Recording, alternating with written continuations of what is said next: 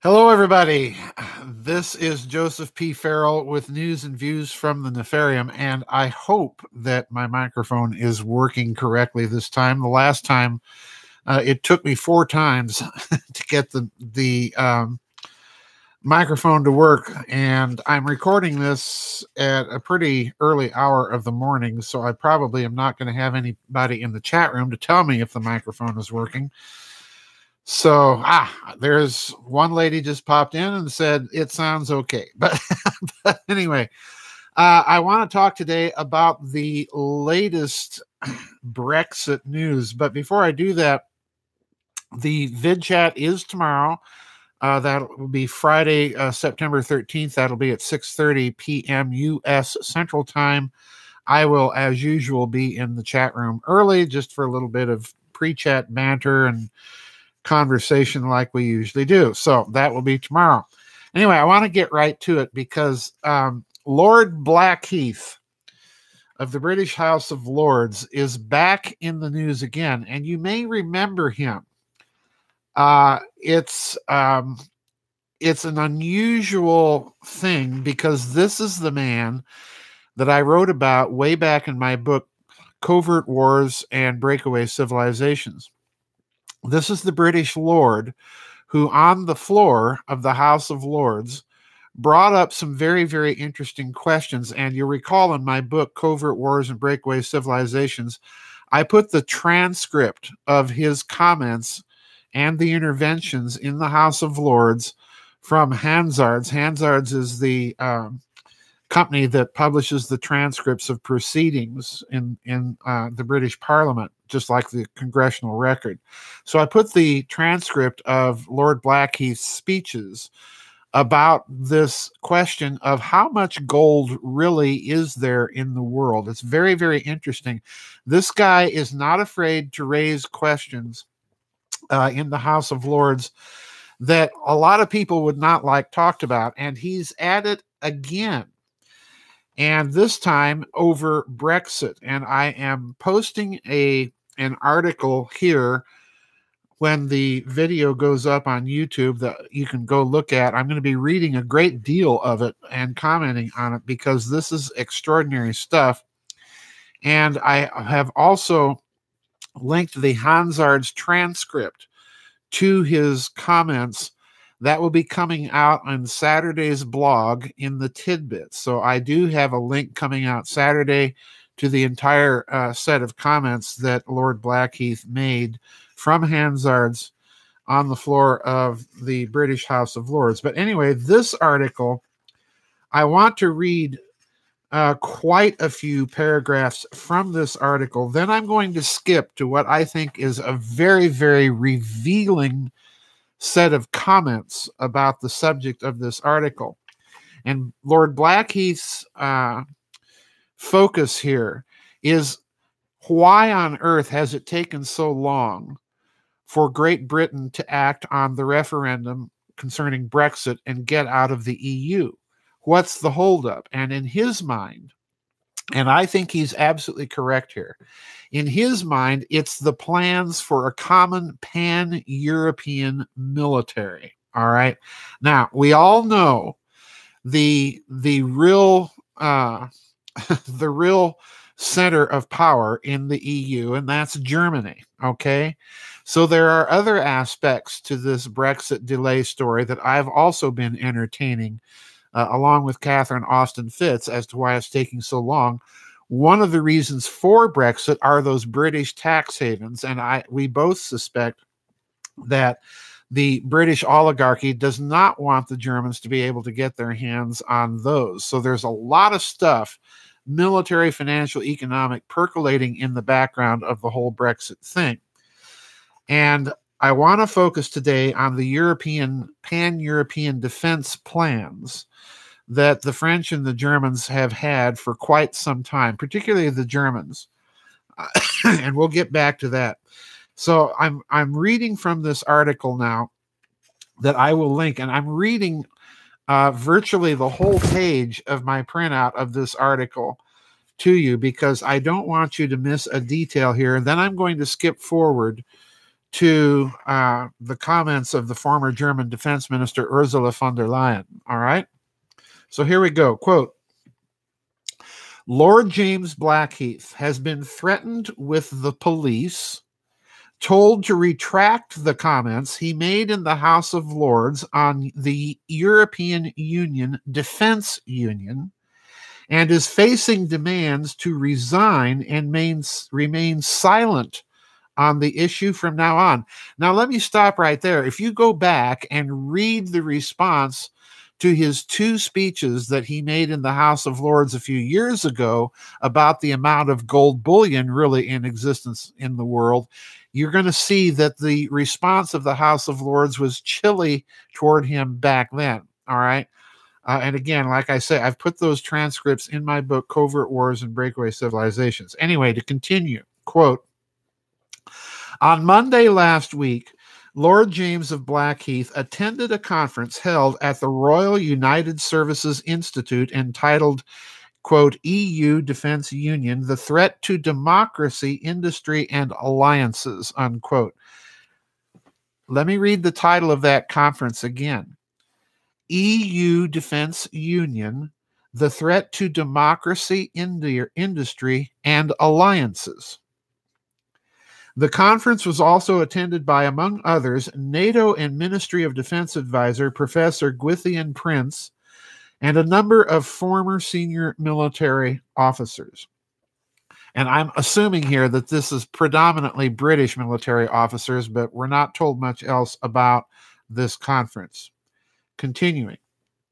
The briefing covered the consequences for the United Kingdom if the defense and security sections of Theresa May's Brexit deal and its associated political declaration on the future relationship are approved.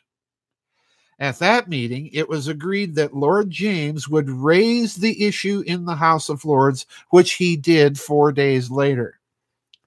Video footage of that intervention has received wide public distribution on Twitter. And now I'm quoting directly from the Hansard's transcript. It's in the article of what Lord James said. And here's, here he is, quote, we have this wonderful paper called Yellowhammer, which tells us all the dreadful things that will happen if we do no go. My secretary has an alternative list that I have compiled called the Black Vulture, which is my list of the things that people do not know, which will happen if we do not go no deal. In other words, what he's saying is, if we don't go with the hard Brexit, here's the bad things that's going to happen. Continuing.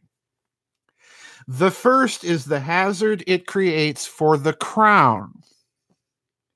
The second is, and guess who's been kind of questioning the whole Brexit thing for quite some time, all the way back to that Buckingham Palace meeting with the Deputy Prime Minister of David Cameron a few years ago, when the Queen asked him, well, can you name three good things about the European Union?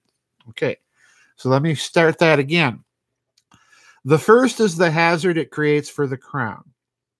The second is, will somebody please tell us the truth about the European Defense Union?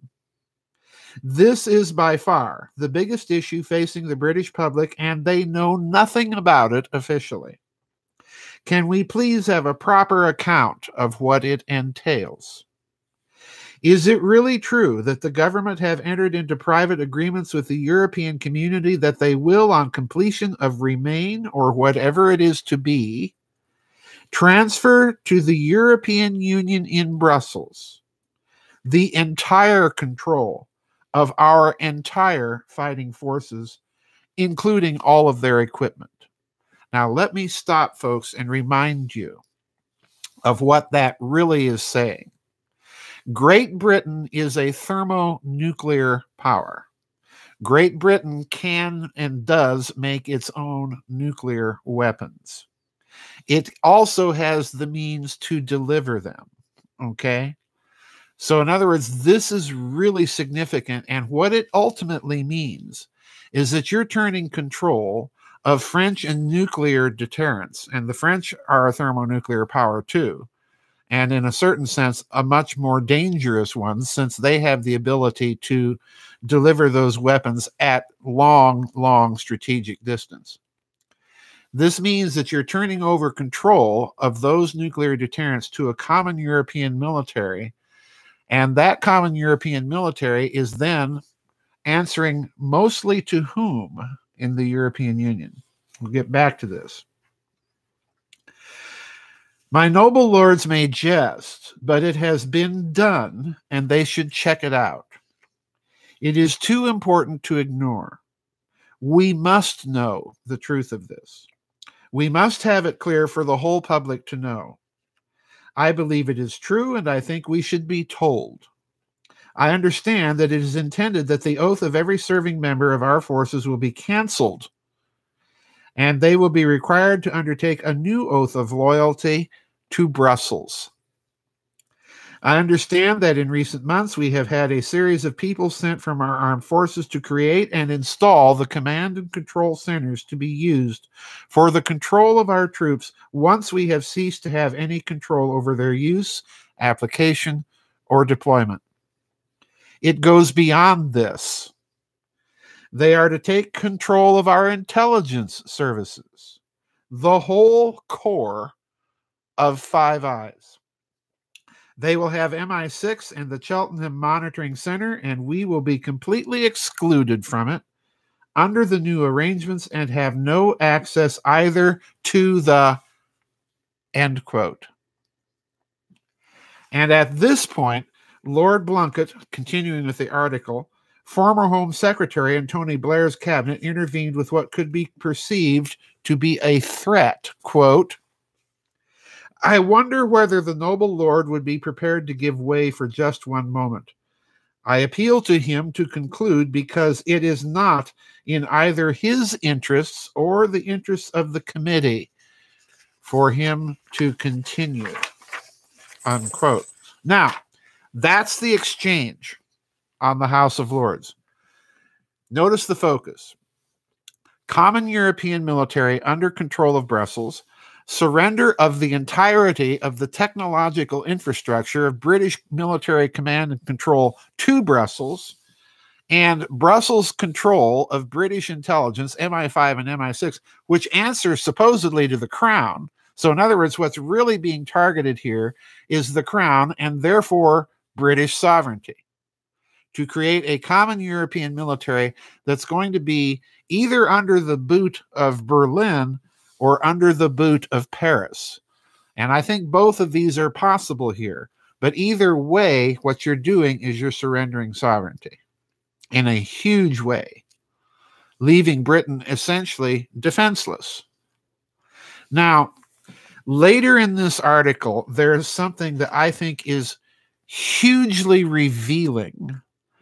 And the article is citing a statement of the former German defense minister, Ursula von der Leyen, and she was the defense minister for a period in Germany under Angela Merkel. And it was also Ursula von der Leyen that allowed the German military to basically fall apart. Um, you know, when Merkel took over, it was a fairly substantial military and so on, and it's just been allowed to kind of decay under Merkel's chancellorship. But I suspect there's an agenda behind that, and I want you to listen very carefully to what Ursula von der Leyen, according to this article, said. Let me, um, let me go back to the article and begin here. Quote, consider Lord Blackheath's main question. What does the E U defense union entail? This is a good question. It is one which the entire British political establishment has steadfastly either refused to answer at all or has given diversionary responses about the European Union having no plans for an, a European Union army. To find an answer to this question, we have to look to the E U itself, pardon me, to Tony Blair and to R U S I. For the E U, Ursula von der Leyen, former German defense minister, has been absolutely open about her plans for what defense union entails. Quote, I want to talk about four components, which I believe are important for setting up a European defense union, she said. Continuing, first of all, just two or three weeks ago, for the first time, we were able to give the green light for a European command capacity in Brussels. That is the first time. Listen to this very carefully, folks, because what she's really saying here should absolutely have your jaw on the floor. This is the first time that military and civil instruments would be commanded together, where these commands would actually come from a single command office. In other words, they're setting Brussels up for a military dictatorship. This is a major step forward. It was unthinkable a short while ago, but it's precisely the right approach to have if we want a European flavor to our defense policy, unquote. In a previous statement, she made it clear that the E U would wish to pursue interventionist policies, listen, in Africa, a continent, she said, where NATO has no real interests. Who is in Africa right now? Well, it's China and the United States. Now, folks, I cannot tell you how breathtaking and sweeping this is. For those of you who haven't read my book, and I'm not trying to sell a book here, folks, I'm trying to put information into your hands. But for those of you who have not read my book, The Third Way, about the European Union and what it really is in terms of historical planning, I want you to go get that book, buy it off of Amazon, and please, please, please read it. Because a European common market with a common European defense has been the dream of the German deep state since prior to World War One. Okay? And I'm not trying to point fingers at the average German here. I'm trying to point fingers at a power structure that has been there for a very, very long time. And to me, it's very significant. If you look at Ursula von der Leyen's words, you can parse them in two different ways. Let me read them again. This is a major step forward. It was unthinkable a short while ago, but it's precisely the right approach to have if we want a European flavor to our defense policy. Well, who is the is the preposition our, the possessive preposition our, referring to? Europe, or if you take a long historical view, someone else's. Now, to me, it's extremely interesting that she is targeting Africa as the place where this pan-European military is going to be the most active. Now, why is that interesting? Well, who are the big, big three powers in Europe? Well, they're Germany, France, and Great Britain. Everybody knows this, even Italy. And what about those three or four powers? Well, number one, they all had sizable colonial commitments in Africa, particularly Britain, France, and Italy. Germany was a latecomer to the game and got a few minor uh, colonies down towards South Africa. So in other words, the way I'm reading her comments about the intended sphere of influence that this pan-European military is going to be engaged in, namely Africa, well, what they're signaling is, number one, Europe intends to be a huge competitor in their old colonial stomping grounds with the United States and China, who are currently there. In other words, this is as much about competing with the United States and competing with China in their old colonial stomping grounds. And number two, I strongly suspect it's about reasserting a European hegemony over those stomping grounds. And finally, let's not forget the other story hovering in the background here is the refugees. And where, by and large, are they coming from? Well, Africa. So what she's also signaling is this is our real response to that question. We create the crisis. We get the military. Now we can intervene and put an end to the crisis. Clever. Folks, this is... Um, this to me is just breathtaking. And, you know, my hat's off to Lord Blackheath for calling all of this into question. Because if you ask me, this, this whole E U nightmare, and again, I want to urge you, if you haven't read my book, Third Way, please go out and do so. Please, please, please. Because there's historical information in that book about what the real architecture of the European Union and who was really ultimately behind it. And you, you've got to read it because the documentation is there. If I were to say it on the air, it would sound kooky. You've got to see the documentation itself in order to really understand how nefarious all of this really is. So anyway, that's it for today's little Brexit Brexit brief. We're not through this yet, uh, folks. Uh, for those of you in the United Kingdom, uh, please hang in there. you know, uh, I, I really, you know, my hat's off to you for, for your patience through all of this. Anyway, don't forget tomorrow night, we do have the vid chat, uh, members vid chat on the website at six thirty U S Central Time. I'll be there a little early and uh, we'll have our usual pre-chat conversations. Anyway, that's it for today's news and views, folks. The Nefarium has been busy.